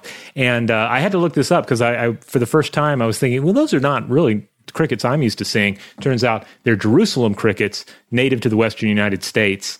Um, they actually have nothing to do with Jerusalem, but um, if you haven't seen those crickets before, well, that's why. Ah, yeah. Well, there there are some cool looking bugs in this, but uh, Yeah, I did good bug wrangling on the film. And she's reading a, a weird looking book right before she blasts her teeth off. Oh yeah, I had to look that up too. The, the Eagle's Gift by Carlos uh, Castaneda. Um, quote, a challenging foray into the heart of sorcery creates a landscape full of terrors, mysterious forces and insights, a landscape of the sorcerer's realm, of brilliant visions, lonely tasks, and human warmth and comradeship. Uh, that's the uh, just the Amazon description for that book. I'd never heard of it before, but apparently maybe it was a you know a flash in the pan back in the day. Huh, yeah. Uh, I've definitely heard of the author, but yeah, I, I don't know that book. Yeah, contains sorcerers. So there you go. There you go. Uh, but of course, white lab coats in a white van arrive to remove the body. Um, and they're like, uh, she's going to get medical care. And so they're, they're taking her out. Uh, and, and Tom Atkins and, and Stacey Nelkin come out and they're like, what's going on? And, uh, Conal Cochran arrives. I think this is the first time we actually see Dan O'Herlihy. He arrives uh, in person to reassure them. He's like, "Don't worry, we will be getting her the very, the very best care at our factory. We have a wonderful facility." Yes, yes, he's he's very hands on. Uh, It's it's excellent. Uh, so the next day they go to the Silver Shamrock factory for a tour along with the uh, the Buddy Kupfer family, and the tour is given by Conal Cochran himself. Uh, I should say that uh, I know from the commentary that the exterior of the factory was actually filmed at a dairy works that manufactured like powdered milk products, and this is in a, in a town in California. I think that is called Loleta and uh, the interior shop floor where you see them making the masks was actually the legendary Don Post Studios in L.A., which uh, is a, a famous mask making studio. Uh, of course, this was the studio that made the William Shatner mask that was spray painted white to create the Michael Myers mask in the original Halloween. Yeah, that, that is neat. Uh, now, this this sequence is also fun because you know nothing's good is going to come of any of this. Uh, but the tour the, the tour of the factory uh, was was slightly reminiscent of Willy Wonka's tour of the factory. You know, Yes. uh, where he's like, you know, this is where the magic happens, and don't don't worry about what goes on back there behind those doors. It's quality control. You don't need to worry about it. Oh no no no no not uh, uh, final processing. Final the- processing, yes. Right, yes. they get curious about. They see these doors labeled "final processing," Yes. and uh, you know, uh, oh, one of the ki- Buddy Junior, he tries to grab a mask. He's like, "I want this mask," and Conal Cochran's like, "Oh, has it been through final processing? They are no good until they go through final processing." Uh, so he gets him a, a finally processed mask instead, which I think that means the the ones that have not been through final processing are not yet lethal. Yeah, they don't have that Stonehenge microchip that will Right. you know, fry your head and turn your brains into uh, creepy crawlies. There's a, there's another great part at this factory tour where um, the factory also includes like a museum of Conal Cochran's other creations. Mm-hmm. So yeah, it's a bunch of automata and uh, and other kind of toys and things. But also, Buddy Kupfer explains to Tom Atkins, he's like, "Don't you know about Conal Cochran?" He says he invented sticky toilet paper.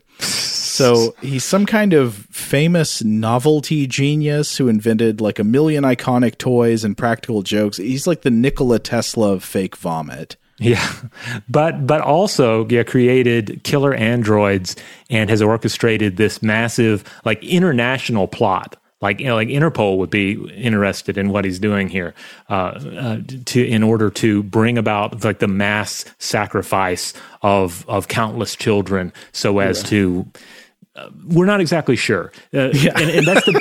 And that's the beauty of it. Like we, we as normal humans should not fully understand what a powerful warlock is trying to do. Like, is he is he trying to maintain cosmic balance? Is he accumulating, um, you know, divine powers for himself? I don't know. That's warlock business. That's not human business. The less we understand, the more darkly magical it is. We do get a bit of a Bond villain explanation later, but it doesn't seem to explain everything. Like he give he gives the the Blofeld speech, but it only goes like a quarter of the way to really explaining what's going on. I think he even says something to the effect to Tom Atkins' character. He's like, like you'll you'll have to figure out the rest for yourself. Um, A magician never reveals his um, secrets. yes, that's it. A magician never reveals his secrets. yeah. Uh, I love that. Uh, but so anyway, later that night, uh, Ellie disappears, and Challis uh, discovers that she's gone, and he he's ambushed by a bunch of the gray suited creeps, and he and you get the sense that he's starting to figure out what's wrong with these guys. You know, could they be not human in some way? Uh, so he goes, he escapes into the night, and eventually he breaks into the factory to see if he can find Ellie there. Uh, so a bunch of stuff happens there. He comes across this creepy knitting automaton, which I love, and he accidentally knocks its head off. Uh, and then he gets into a fight with an android played by Dick Warlock. And uh, well, one thing I like about Dick Warlock in this movie is that he is repeatedly shot from the neck down, just like Michael Myers in the original Halloween. Mm, nice touch. Yeah, but uh, but anyway, so he fights him, and eventually uh, Tom Atkins overpowers this this powerful android. So you know, good on him. He makes the orange juice goop come out of his mouth. but then he gets captured, and uh, Conal Cochran comes out with more androids, and they grab him, and then uh, so he's their prisoner now. And then finally, it goes to the last day. It's Sunday, October thirty first, uh, and I guess I might skip lightly over the very last things to happen in the movie.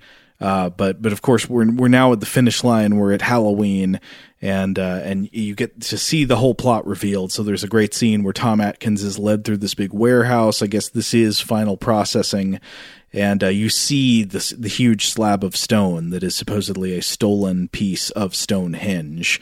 Uh, uh, Conal Cochran says it has a power in it, a force, every even a particle of it and he reveals the plot. The one we described earlier, which is that he is using pieces of a magic rock from Stonehenge to put those pieces in microchips that are embedded in each badge that is on each silver shamrock mask and then he shows via a demonstration on the on Buddy Jr. of the the Kupfer's child that when it is triggered by watching the silver shamrock commercial with the the special signal embedded it makes the microchip like shoot out a laser that turns your head into animals into like snakes and bugs that run all over the place Yeah, and we see this go down in like the, the in the test room and this this the steel plated kind of bunker version, like a, a replica of the the American living room, and it's a horrific scene. Like you know, the Yeah. boy he's he's melting inside that mask, and bugs are coming out. He's in distress. the The mother faints. The father screaming. It's a it, it's a rough sequence. And we, we see Tom Atkins reacting to it as well. He does a very Shatner esque performance of anguish. He is like holding clenched fists up by his face. It's uh, uh, but but the implication is clear, right? So it's that as children all over the country watch the commercial tonight at nine while wearing their masks, their heads will suffer the same fate as Buddy Junior's head. And then we get a great montage of like the commercial music playing, and we see scenes uh, labeled as happening in cities all over the USA with kids in their silver shamrock masks. They're out trick or treating. Uh, I think it's the kids from Phoenix in this sequence that are used on the posters for the movie. Yeah, yeah. I think we see we see New Orleans in there. Um, I don't think we saw Atlanta. I feel like I would have remembered that more. Um, but yeah, it's implied that this is about to go down just across the United States. Okay, well, eventually we get to the part where t- Tom Atkins is like tied to a chair, and Conal Cochran explains his whole plot. So he does the Bond villain speech, and uh, and I wrote this down because a lot, this is good. So he partially explains it. He says, "I do love a good joke, and this is the best of all, a joke on the children. But there's a better reason." You don't really know much about Halloween. You've thought no further than the strange custom of having your children wear masks and go out begging for candy.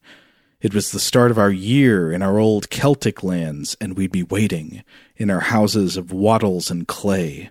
The barriers would be down, you see, between the real and the unreal, and the dead might be lurking in to sit by our fires of turf. Halloween, the festival of Samhain. The last great one took place 3,000 years ago, and the hills ran red with the blood of animals and children. And Tom Atkins says, Sacrifices? He says, Part of our world, part of our craft. Witchcraft. To us, it was a way of controlling our environment. Not so different now. It's time again. In the end, we don't decide these things, you know. The planets do. They're in alignment, and it's time again. The world's going to change tonight, Doctor. I'm glad you'll be able to watch it. And happy Halloween. Yeah, it's it's it's a wonderful villain monologue. Maybe one, maybe one of the best. I'm a little biased, but it's, Yeah, yeah. it's pretty great because he, he doesn't reveal everything, but he he he tips his his uh, his hand a bit and uh, and and relishes it. You know, he's this is a man who enjoys his job and and does just, just paint this uh, this wonderfully dark and bloody picture. You know, like bringing to mind the idea of the of of the uh, you know of, the, the the fires of turf. You know, um, and the old festivals and the hills running with blood. Um, yeah, and the idea that we've invited this thing into our lives without really understanding the deep truth of it, which uh, you know works on several levels. It's kind of like the, the the you know certainly the scary movie thing is like you didn't really think Halloween was was harmless. It's actually harmful, but also the technological side of it. You let this technology into your lives. You gave it to your children, and you didn't think that there would be ramifications for that. Well, tonight there are ramifications. Right. You thought this was just fun, but actually there are real demons in it. Yeah. And your your child's head will be reduced to crickets. Yeah. And um, I mean, it, it gives me kind of chills to think about it, especially when you think about uh, about the technology today and uh, and uh, and and the degree to which we've handed this technology to our children, and and in many cases thought nothing of it or thought not enough of it. Really drives it's one of the dozens of ways i feel like i you know you can't decide like is this movie great because it's ridiculous and hilarious or is it actually just great it's it's kind of both Yeah, yeah, I would agree. Uh, and and uh, and again, we're not going to get into the ultimate spoilers here, uh, but I feel like it maintains this level of quality throughout. It doesn't, uh, you know, totally sell it out in the end. In fact, it has has a pretty great ending. I think. yeah well we did already mention the, the big twist with with ellie turning out to be an android at the end Right. So Yes. they escape. He escapes the the sort of Bond execution trap where uh, Conal Cochran leaves him with the mask on, and he's like, "You're going to watch the commercial, and it'll melt your head." But he somehow gets out of that. Uh, he he finds a way out. He escapes the factory with Ellie, but then yeah, she turns on him and starts, I think, trying to choke him while he's driving a car. And uh, and yeah, that whole sequence is just. If you watch this with friends, people who don't know it's coming, they will be screaming. All right. Well, we're going to go ahead and end it there then. But I have a feeling we're going to be discussing this one a good bit more on listener mail in the future. So if you have thoughts about the, the deep truth of Halloween 3, uh, write in and talk to us about it. We'd love to hear from you. Uh, we'd love to discuss this more. Really, any any excuse to talk more about Halloween 3, we are down. Um, if you haven't seen Halloween three and uh, and you would like to see it, well, luckily for you, it is widely available as a digital purchase or rental, and there have also been some really nice Blu-ray discs that have come out over the years.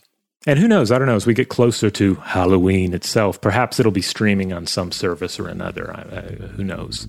Uh, maybe like the Silver Shamrock jingle, it'll just it'll just suddenly appear on your television. and It will be in your life. Uh, I, I, wanted to have some uh, pithy Conal Cochran style saying here, but I couldn't think of one. All right. Well, if you want to listen to more Weirdhouse Cinema, it publishes every Friday in the Stuff to Blow Your Mind podcast feed. Core Science episodes on Tuesdays and Thursdays, Artifact on Wednesdays, Listener Mail on Mondays, and a rerun over the weekend.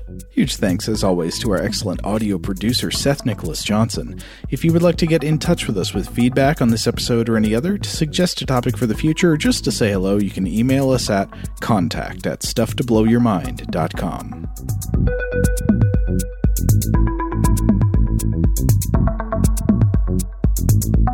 Stuff to Blow Your Mind is production of iHeartRadio. For more podcasts from iHeartRadio, visit the iHeartRadio app, Apple Podcasts, or wherever you listen to your favorite shows.